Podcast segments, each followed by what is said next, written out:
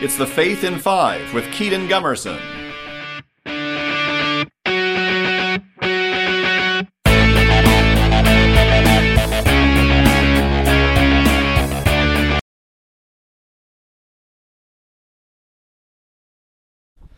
Hello everybody, I am Keaton of Kinetic Catholic Ministries, back with another episode of The Faith in Five. I hope that you all are having an absolutely wonderful Monday so far. I know that I am, and a wonderful summer as we continue into the summer.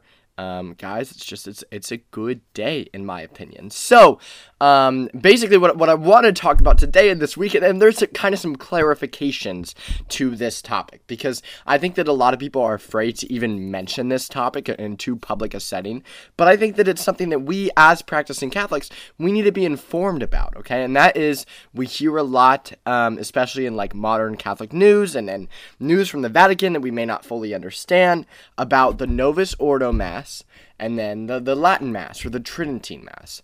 And so people have a lot of opinions on this. This is a very opinionated topic.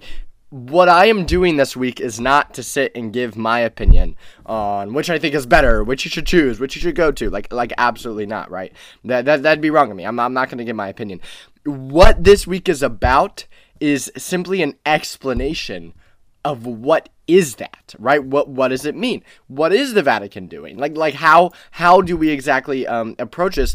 An explanation, basically. And maybe some of you watching just know exactly all of it already, in which case, fantastic. But there's a lot of confusion, right? And I know that when we're talking about this, it flies over the head of a lot of Catholics because it's... How do I explain this?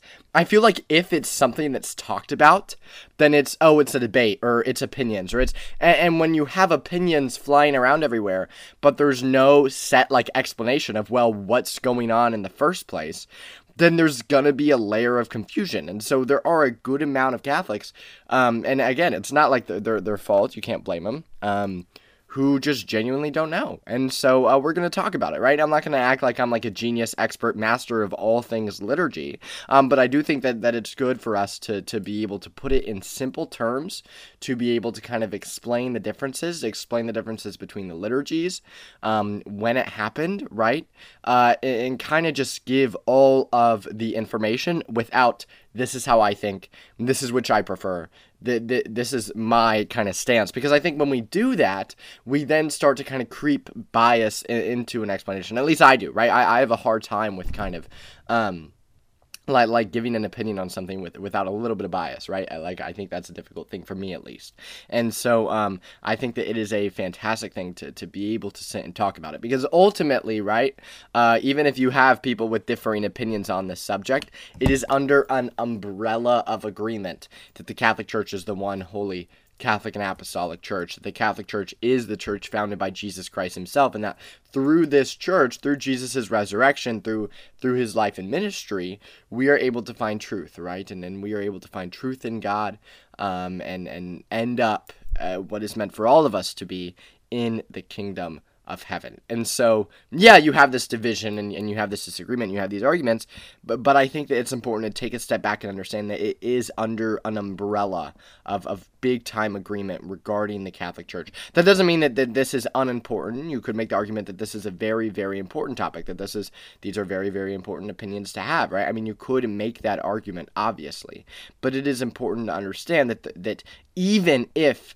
you have people who feel very differently on this topic, there is more that brings us together, right? United in Christ's church. The church is universal for a reason, right? It's for all of us. It's for everybody.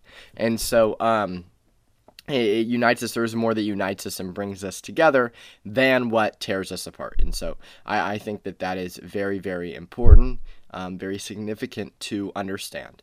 So, thank you all so much for listening to this episode of The Faith in Five. I hope that you all are having an absolutely wonderful Monday so far. I know that I am. This was Keaton of Kinetic Catholic Ministries, and I will see you all tomorrow. For more Keaton Gummerson, find him on YouTube or visit the Kinetic Catholic website at kineticministries.com.